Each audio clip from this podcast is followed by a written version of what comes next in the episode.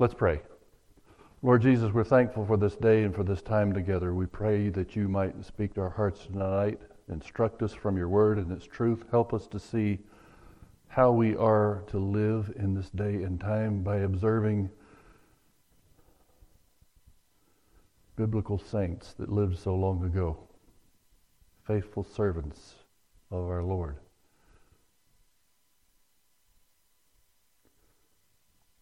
We pray this in the name of Jesus. Amen. Okay, Daniel chapter 3, we're going to look at uh, a few things tonight. I want to preface this. Uh, some of you may remember what I said last week that Daniel is written, the book of Daniel is written in two languages. Chapter 1 and a little bit of chapter 2 is in Hebrew. And chapter 2 through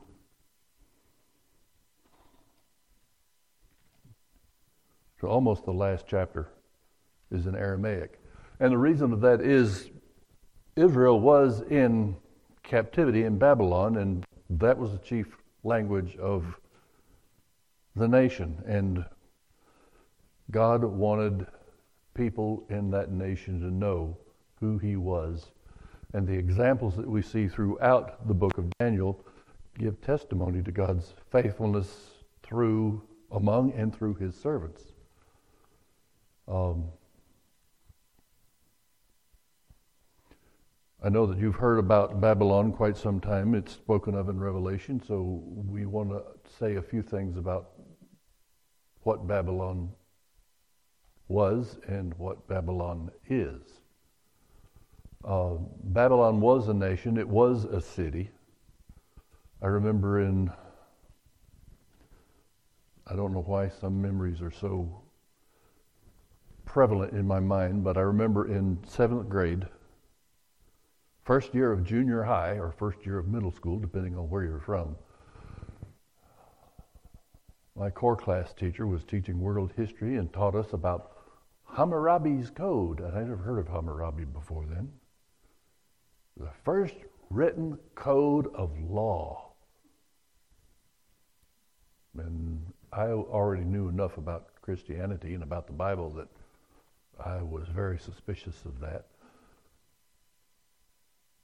But way back when in the dark ages, when I was attending the public school of indoctrination, I knew there was some things there that they were already stripping from history. Babylon is mentioned in Genesis chapter 10. They called it Babel then. Babel was, we talk about the Tower of Babel, but it was the tower that was built within the city or near the city. And it had been an active city for generations, all the way up until the time of the Medes and the Persians. It became a very great city. Some of you may have heard about the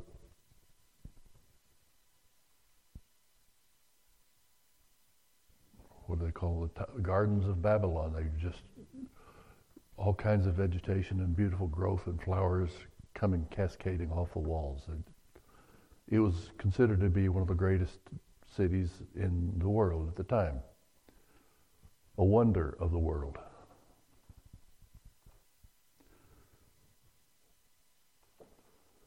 And Daniel and his compatriots are in captivity, serving the king of Babylon in this record in the book of Daniel. And we're going to see some of the things that are going on there, but we also need to recognize Babylon was not just a place. In Scripture, it is also a metaphor. It is used throughout Scripture as an example. And these words, this is a quote of uh, from Martin Liles. Um, Babylon is a place in Scripture, it is also a metaphor. It stands for the godless systems of power in this world. The rise and fall of Babylon is the story of history.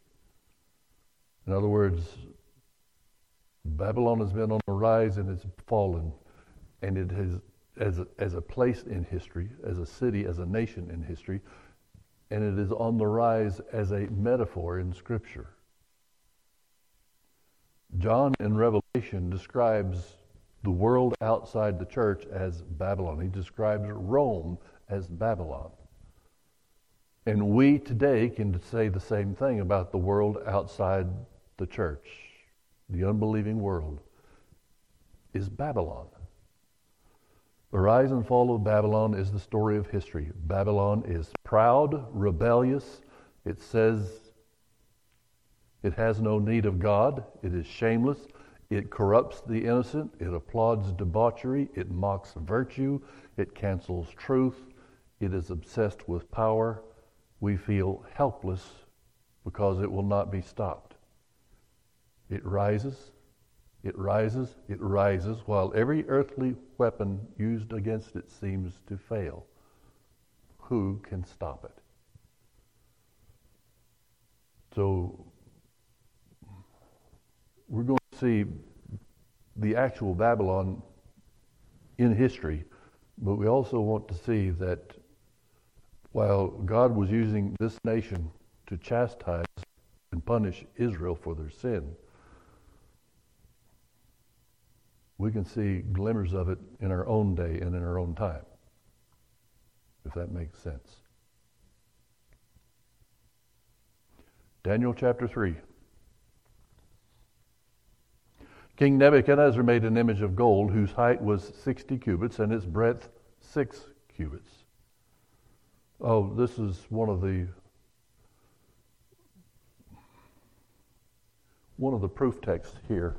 Doesn't look like a proof text about when Daniel was written. Let me see if I can remember. Uh, Daniel's measurements, or excuse me, Babylon's measurements during this time in Babylon's history, they measured in, in increments of six. So you can divide six into 90 15 times, right?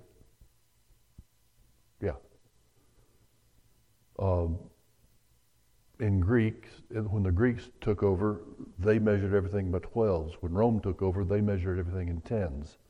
So just by the measurement of this image of gold, it kind of suggests, it gives good evidence that this was written when it says it was written, about the nation it was written about.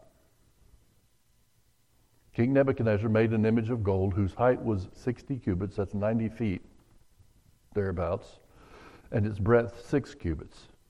He set it up on the plain of Dura in the province of Babylon. The king Nebuchadnezzar sent a, to gather the satraps, the prefects, and the governors, the counselors, the treasurers, the justices, the magistrates, and all the officials of the provinces to come to the dedication of the image of King Nebuchadnezzar had set up. Then the satraps, the prefects, and the governors, the counselors, the treasurers, the justices, and the magistrates, and all the officials of the provinces gathered for the dedication of the image that King Nebuchadnezzar had set up. They stood before the image of, that Nebuchadnezzar had set up, and the herald proclaimed aloud, You are commanded, O peoples, nations, and languages, that when you hear the sound of the horn, the pipe, the lyre, the trigon, the harp, the bagpipe, and every kind of music, you are to fall down and worship the golden image that King Nebuchadnezzar has set up. And whoever does not fall down and worship shall immediately be cast into a burning fiery furnace.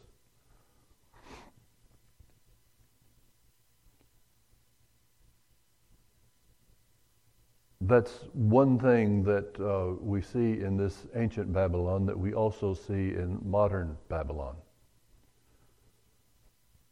there is this desire or design for total control.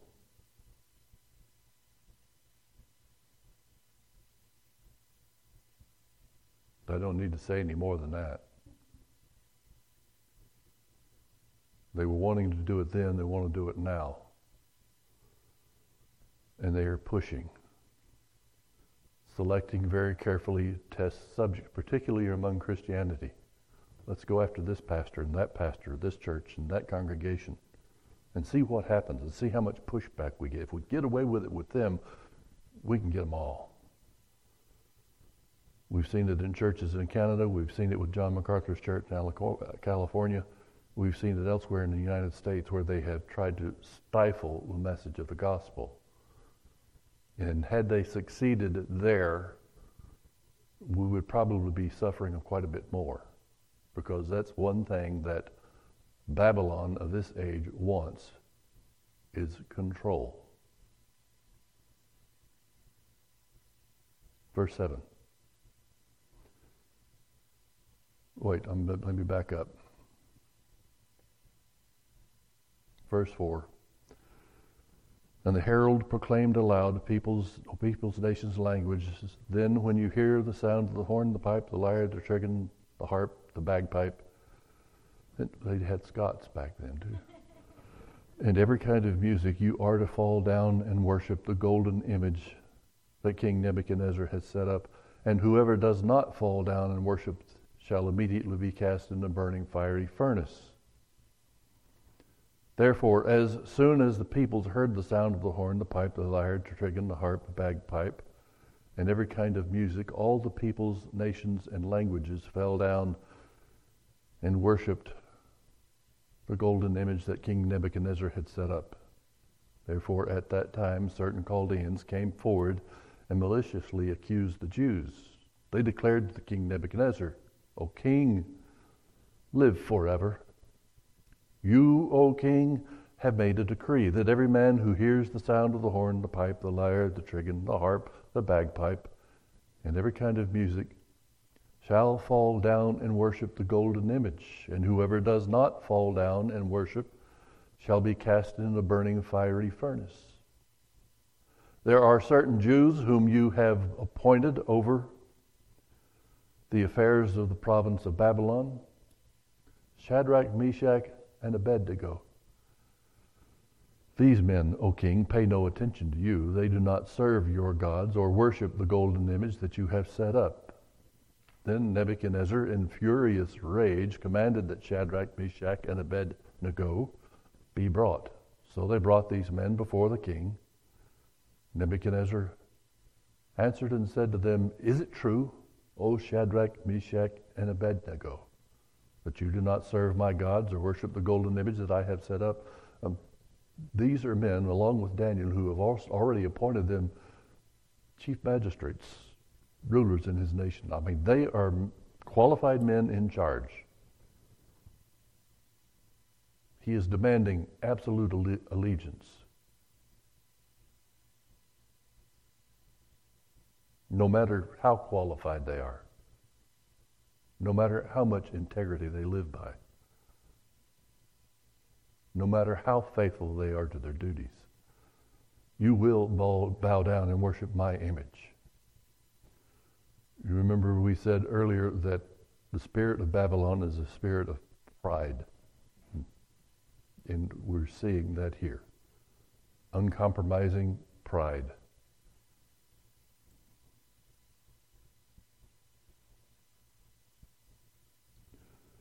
Now, if you, verse 15, if you are ready when you hear the sound of the horn, the pipe, the lyre, the trigon, harp, the bagpipe, and every kind of music to fall down and worship the image that I have made, well and good.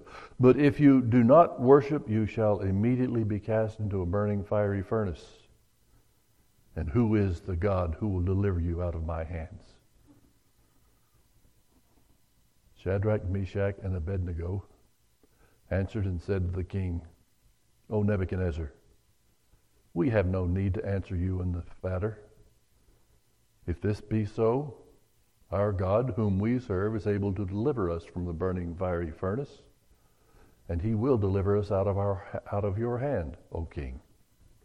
But if not, be it known to you, O king, that we will not serve your gods or worship the golden image that you have set up. So they took a stand. Kneel or it's your life. I said, okay, we're not going to kneel.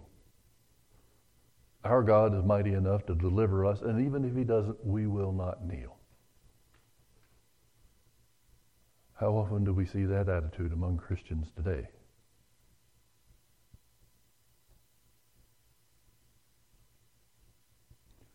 We have Christians today who will buckle with the word, You hurt my feelings.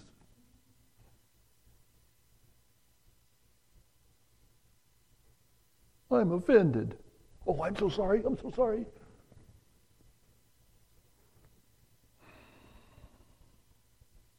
Is the church not in trouble?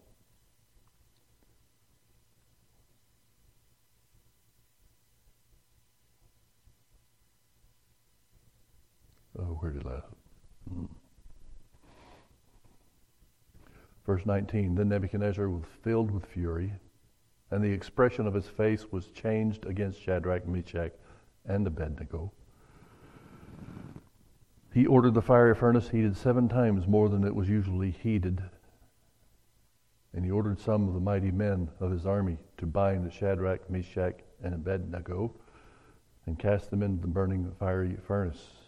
And these men were bound in their cloaks, their tunics, their hats, and other garments, and they were thrown into the burning fiery furnace. Because the king's order was urgent and the furnace overheated, the flame of the fire killed those men who took Shadrach, Meshach, and Abednego.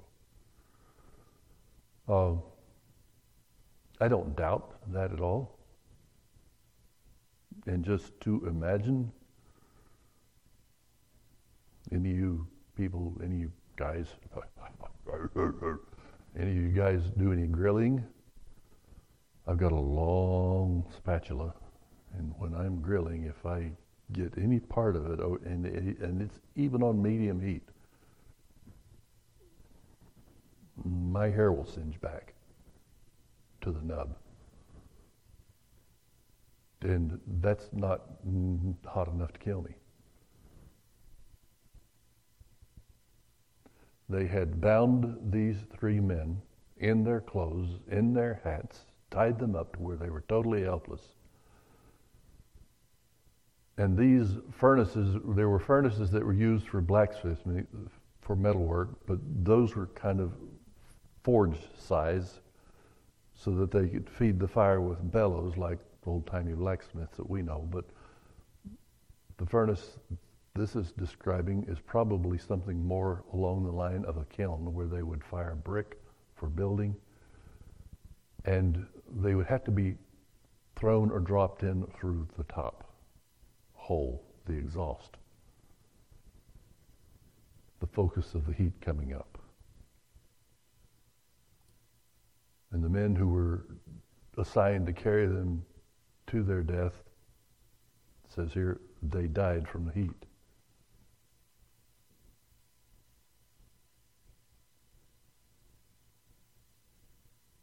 Verse 23 These three men, Shadrach, Meshach, and Abednego,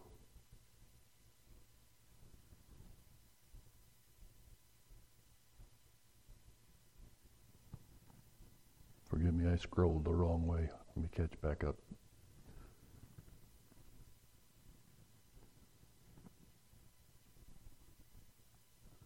These three men, Shadrach, Meshach, and Abednego, fell bound into the burning fire furnace. Then King Nebuchadnezzar was astonished and rose up in haste.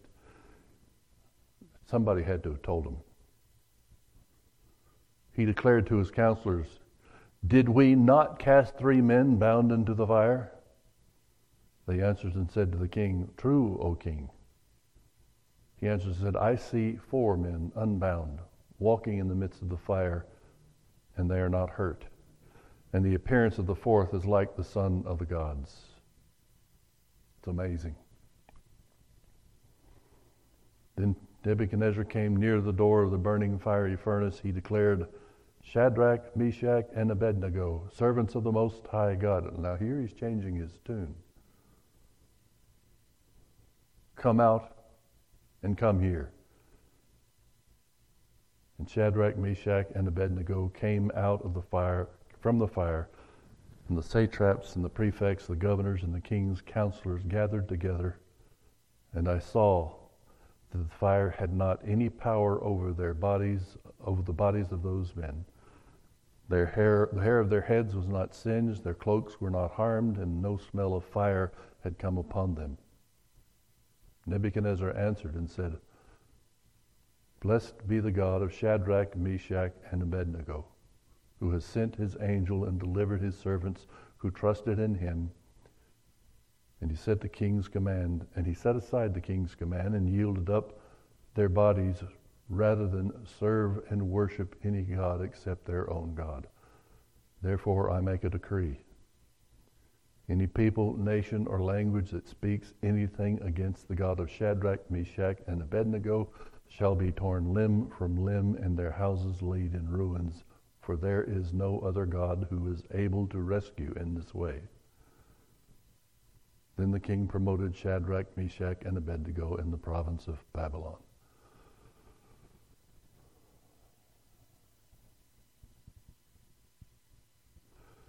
Now, this is written in the Babylonian language, the Babylonian tongue. And these are the words of the king who is demanding absolute power.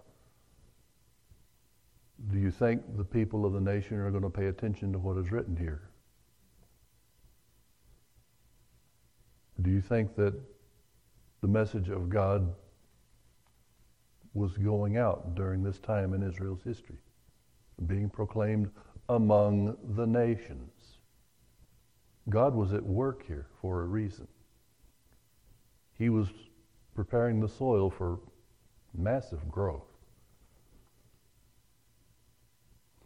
We do know that God punished Israel, the nations of the north.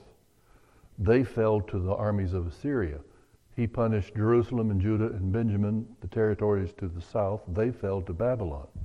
And the nation of Israel, the people, were scattered most of them into slavery from northeast Assyria all the way to Mesopotamia, down into Egypt, and reaching into Ethiopia and parts of Africa. One thing that many of them do, if they did not believe faithfully, they kept their traditions alive. It's one thing that was important to the Hebrews. They kept copies of their word. They formed synagogues in order that they would remember.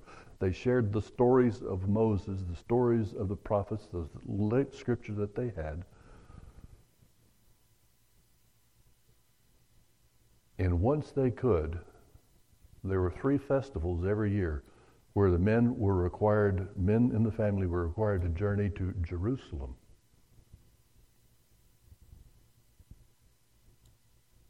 And one of those festivals was Pentecost. And after Christ's resurrection, 40 days, 50 days later, on the day of Pentecost, the Holy Spirit fell upon the people in Jerusalem. People who had come from all over the known world. Filled with the Holy Spirit. And then going back home to spread the gospel. It wasn't just the disciples, it was very many, thousands in the diaspora. God prepared the way. He's beginning here, preparing the way to spread the gospel. He's laying groundwork in Babylon and in Assyria and in Africa. While he is punishing Israel on one hand, he is preparing for a great harvest on the other. It's kind of interesting to see how God works, isn't it? But when we look at what these three men, Shadrach, Meshach, and Abednego, Hananiah, Azariah, and Mishael, the names we read about in they're blasphemous names, so we really shouldn't be using them.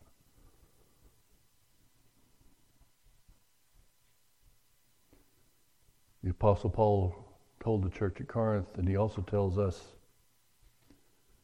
My beloved brothers, be steadfast, immovable, always abounding in the work of the Lord, knowing that it is the Lord, that in the Lord you labor, your labor is not in vain. Be steadfast, unmovable. That's where our faith should be. Even if we are terrified faced with trial, tribulation, with jail.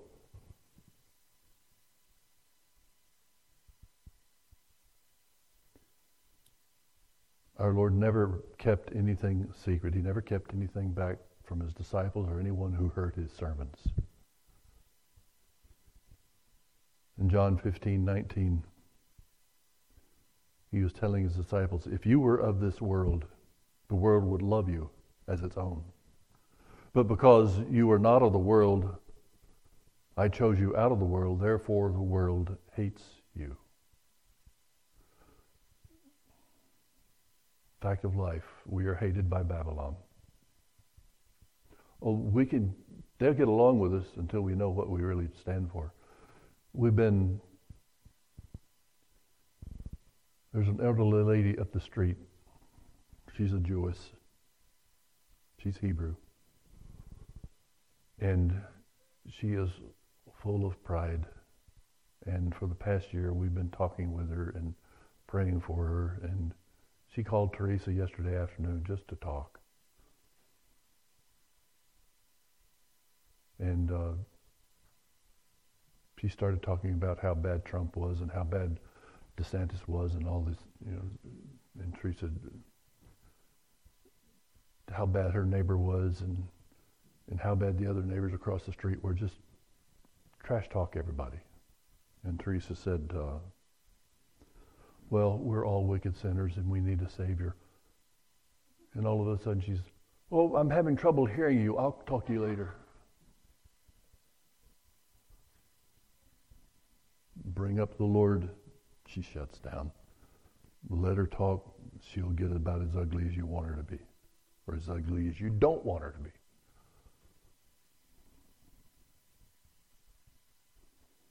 But we remember from Acts chapter 5, verse 29, the apostles were commanded not to preach in the name of Jesus. Peter said, We must obey God rather than men.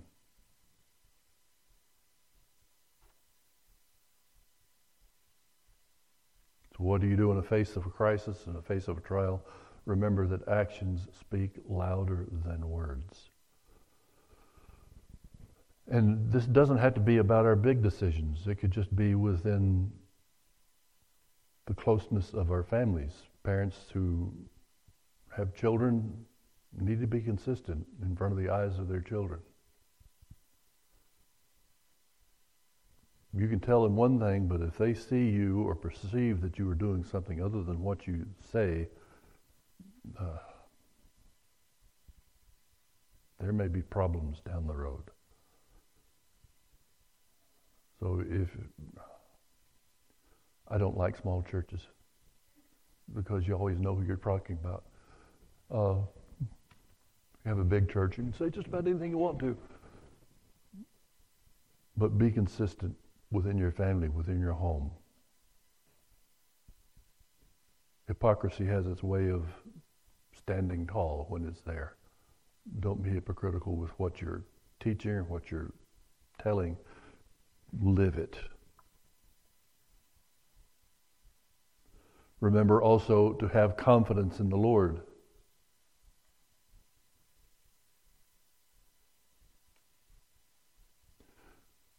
These three men of faith, Hananiah, Azariah, and Mishael, they did not have confidence in their faith. They did not have confidence in their own holiness. They didn't have confidence in the positions they held under the government of Babylon. They didn't have any confidence in their works. They had confidence in their Lord, and that's where we need to place all of our confidence. That's who we need to live for.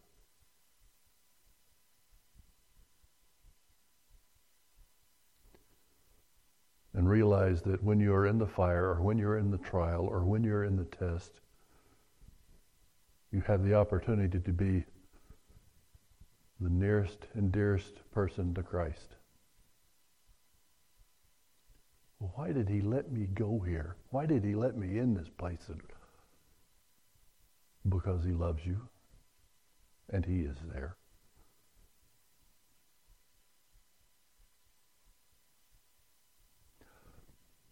I've shared testimony of that in my own life. When, when I was hurt and angry and bitter, I was more angry at him but I still had this sense that he was always there. He just wasn't responding. It's almost like he was in the room, he just had back turned to me and okay, we can talk when you settle down and grow up.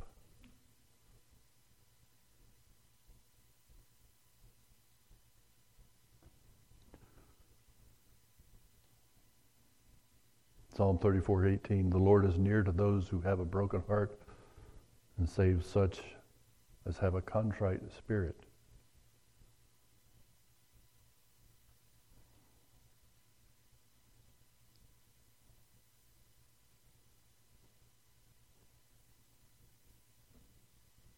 Job testified in his book, When he has tested me, I shall come forth as gold. Proverbs 17:3 The refining pot is for silver and the furnace for gold, but the Lord tests the hearts.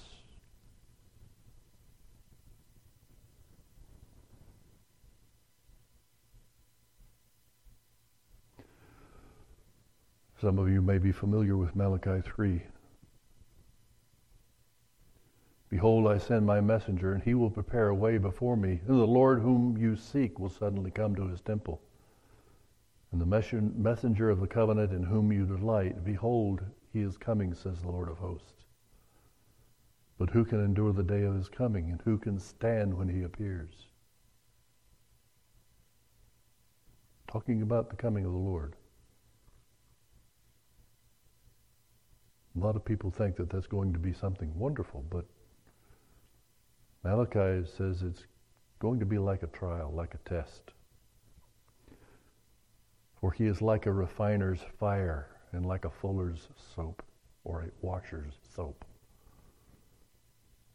He will sit as a refiner and purifier of silver, and he will purify the sons of Levi and refine them like gold and silver, and they will bring offerings in righteousness to the Lord.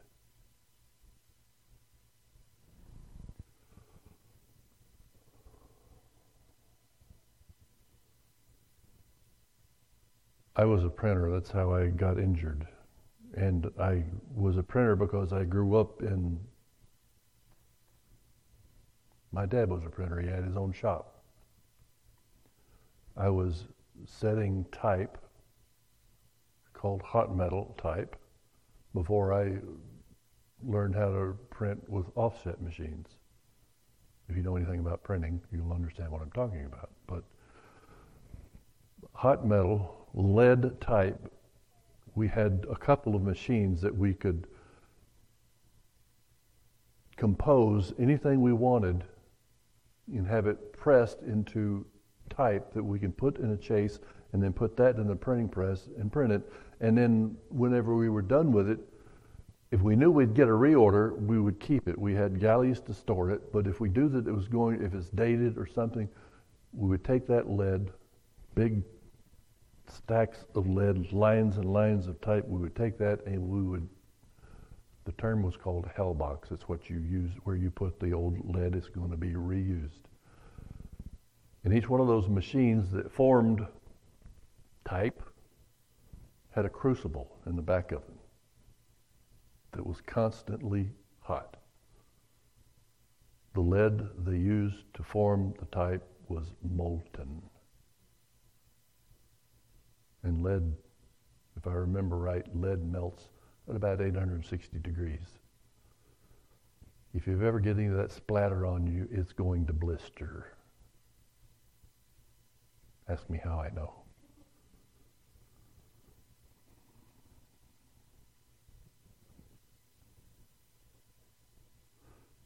But you would get that old type and it would have some oil on it, it'd have some old ink on it, and sometimes it'd have some dirt depending on how long it had been waiting to be recycled.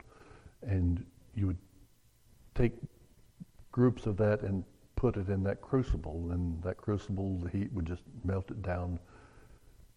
In the top of it, all of the dirt that was on that type would come to the top.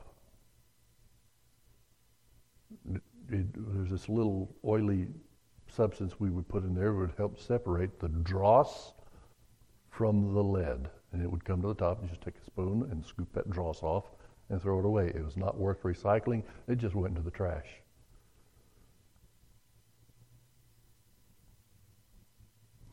He is like a refiner's fire. He will sit as a refiner and purifier of silver, and will purify the sons of Levi and refine them like gold and silver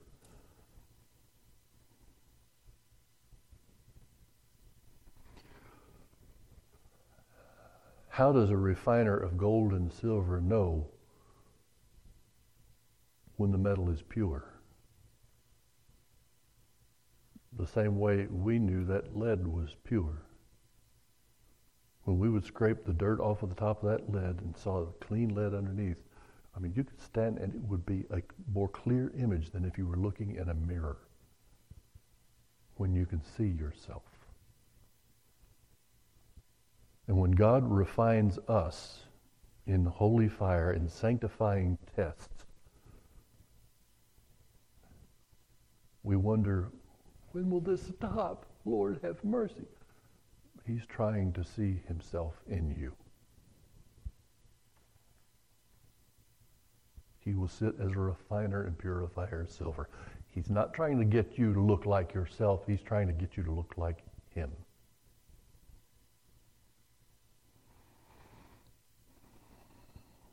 These servants in the nation of Babylon were faithful to live that way. We will not bow to an earthly king, especially when he's made an idol of himself, especially when he demands complete obedience.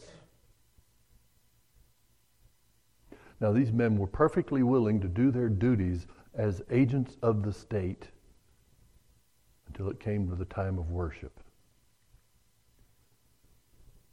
And if we ever have any confusion in this day as we serve this world, serve the Lord in this life, we may be working for Babylon. I don't know where you work,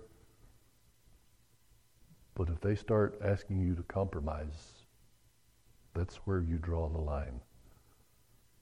Fulfill your duties as an employee.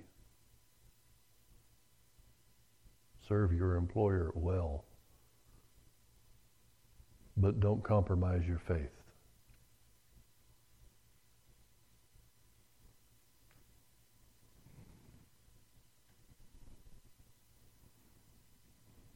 1 Peter 1 6 and 7. The apostle wrote, In this you greatly rejoice. Now, for a little while, if need be, you have been grieved by various trials. That the genuineness of your faith, being much more precious than gold that perishes, though it is tested by fire, may be found to, pray, to praise, honor, and glory at the revelation of Jesus Christ.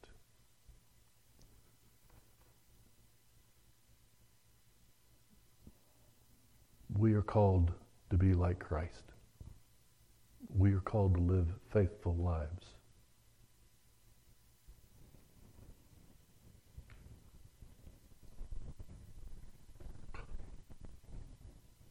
Excuse me.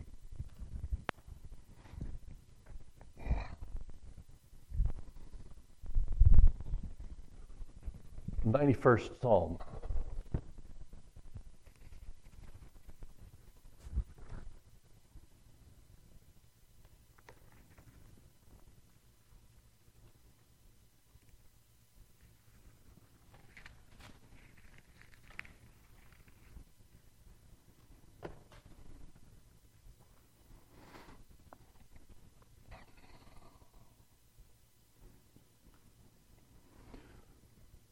He who dwells in the shelter of the Most High will abide in the shadow of the Almighty. I will say to the Lord, my refuge and my fortress, my God, in whom I will trust.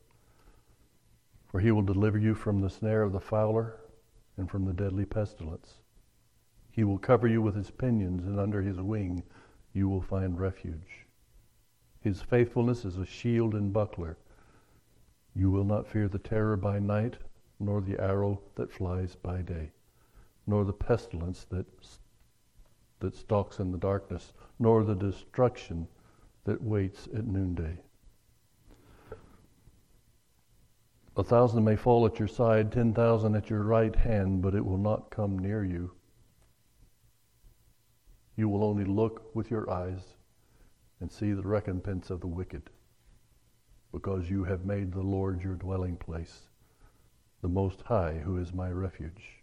No evil shall be allowed to befall you, no plague come near your tent. For he will command his angels concerning you to guard you in all your ways. On their hands they will bear you up, lest you strike your foot against a stone.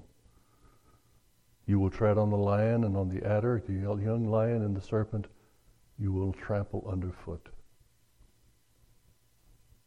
Because he holds fast to me in love, I will deliver him. I will protect him because he knows my name. When he calls me, I will answer him. I will be him be with him in trouble. I will rescue him and honor and honor him. With long life I will satisfy him and show him my salvation. Now to kind of anticipate some questions about that, does that mean God's going to keep us safe? No. Ultimately, ultimately, this is a messianic psalm. It's talking about Christ and his relationship with the Father. And the Father is pro- proclaiming that his mission, his ministry shall be successful. But even he suffered. The success and the victory he brought is eternal. From our earthly viewpoint, he died a criminal and a loser. In God's heavenly viewpoint, he was a faithful, glorious victor. Remember our lessons from Revelation. We get an earthly view, we get a heavenly view. And that's what's going on here. Now, we are to be like Christ. And we can trust in what he has done for us. We can also hope that we might be delivered during trial but we know that when we are, it's going to be an eternal deliverance. Maybe some temporary suffering on this side of the grave. Does any of this make sense?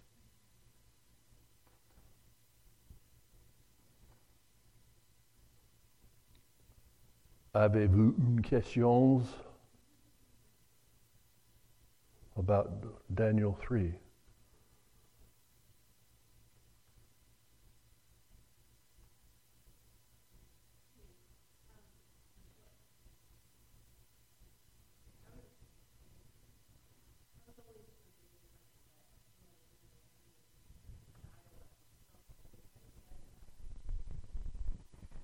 Many of the commentaries will say that. Uh, they assume that it was about himself, and I have no problem with that. It, that's probably why he was so angry that they wouldn't bow to it. They weren't acknowledging him as king and ruler. He was a man who was very proud. And we'll see that in chapter 4. No, it doesn't say that specifically.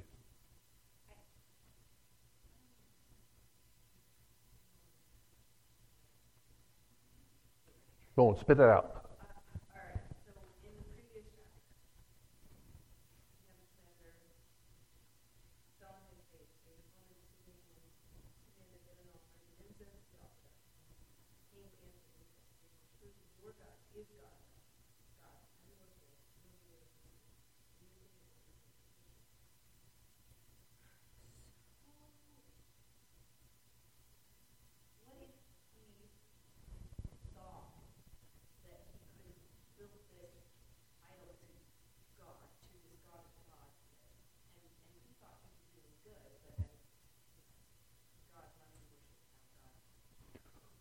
Okay.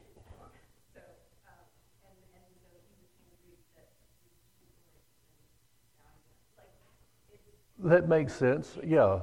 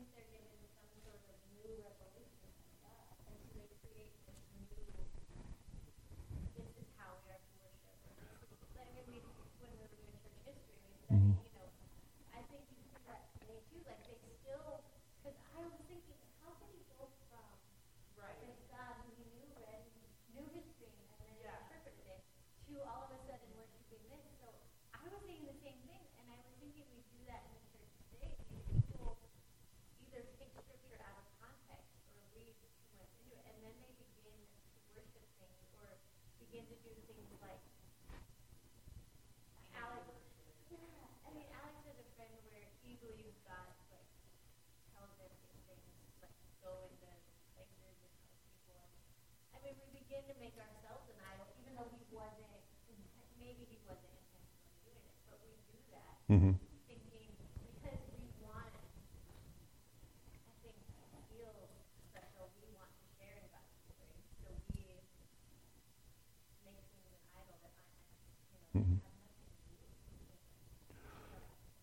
Yeah, um, I, I have a tendency to kind of accept what you're saying. I can agree with that. I, I cannot disagree with it because it's not specific in Scripture. And we do know that Scripture from Exodus and Deuteronomy, when the commandments are given us, make no image. And there are people in Reformed circles today, like I've said, would be offended by that on the wall. Um, so you make a good point. It could have been he could have been making an image of what he thought Daniel's God looked like.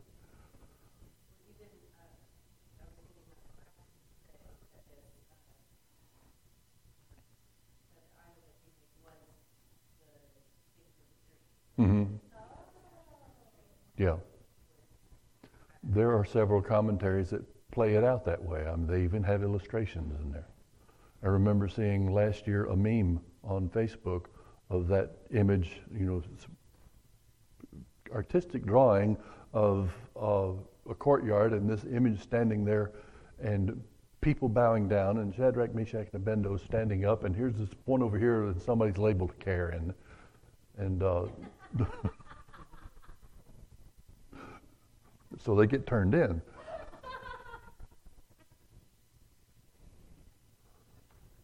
Um, but in that is showing this image that was described in the last chapter. Didn't necessarily mean it was what it was.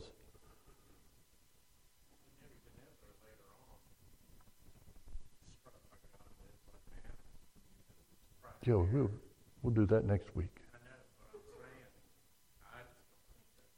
Yeah. Mm-mm. Mm-hmm. Yeah. And they were polygamists. Mm-hmm. They had a pantheon of gods. So the God of Daniel was added to the pantheon. And I think for Nebuchadnezzar, he said, oh, this is awesome. This is great. This God, God of the Jews, Daniel, whatever, he, he's cool. He revealed my dream and I'm the head of gold. Mm-hmm. Remember? But I don't think there's any indication in the text anywhere that he really grasped. I don't even know after he was humbled if he fully grasped. You know, because that's mm-hmm. a big argument. Yeah. Um, I think he had, that's why you have all those officials from all over the kingdom.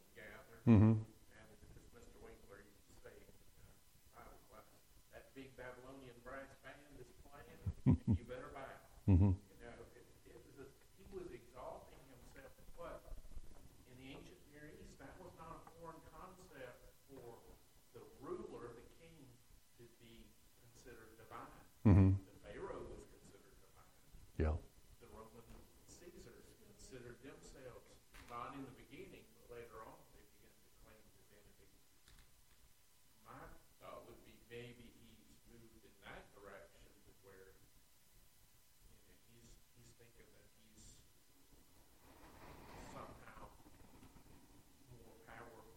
Mm-hmm. he is joining this pantheon of gods. Because I, I don't think anything that I've grown up with prepared me to grasp the mindset of those people, even in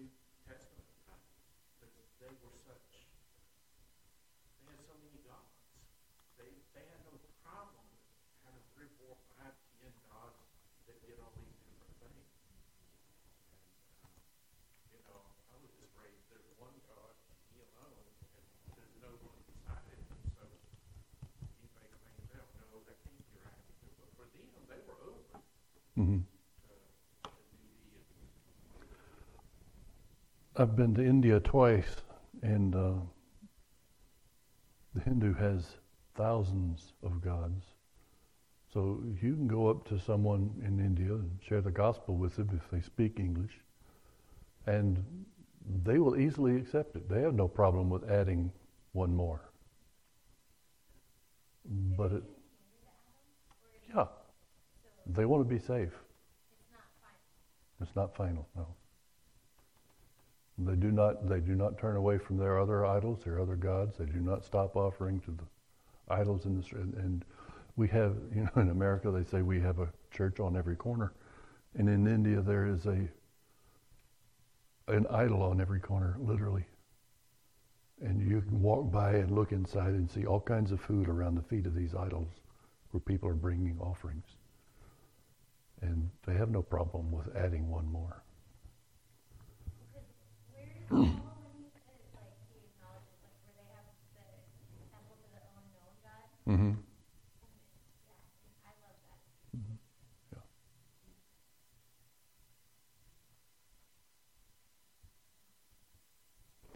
Well, let's pray. Father, we're thankful that you have given us this time together, and we pray as we sort through these truths, these lessons, that we may realize. Pride has no place in our lives. It's dangerous. It's destructive to our souls. And we find no blessing from you when we protect it in our own hearts. So, Lord, teach us to be humble and teach us also to be courageous and bold, trusting in you. Be with us this week as we follow. Protect us day by day, particularly the Fergusons as they travel. And Lord, provide for our needs. Let us rejoice together with the blessing of generosity instilled into our souls and our hearts. In your name we pray. Amen.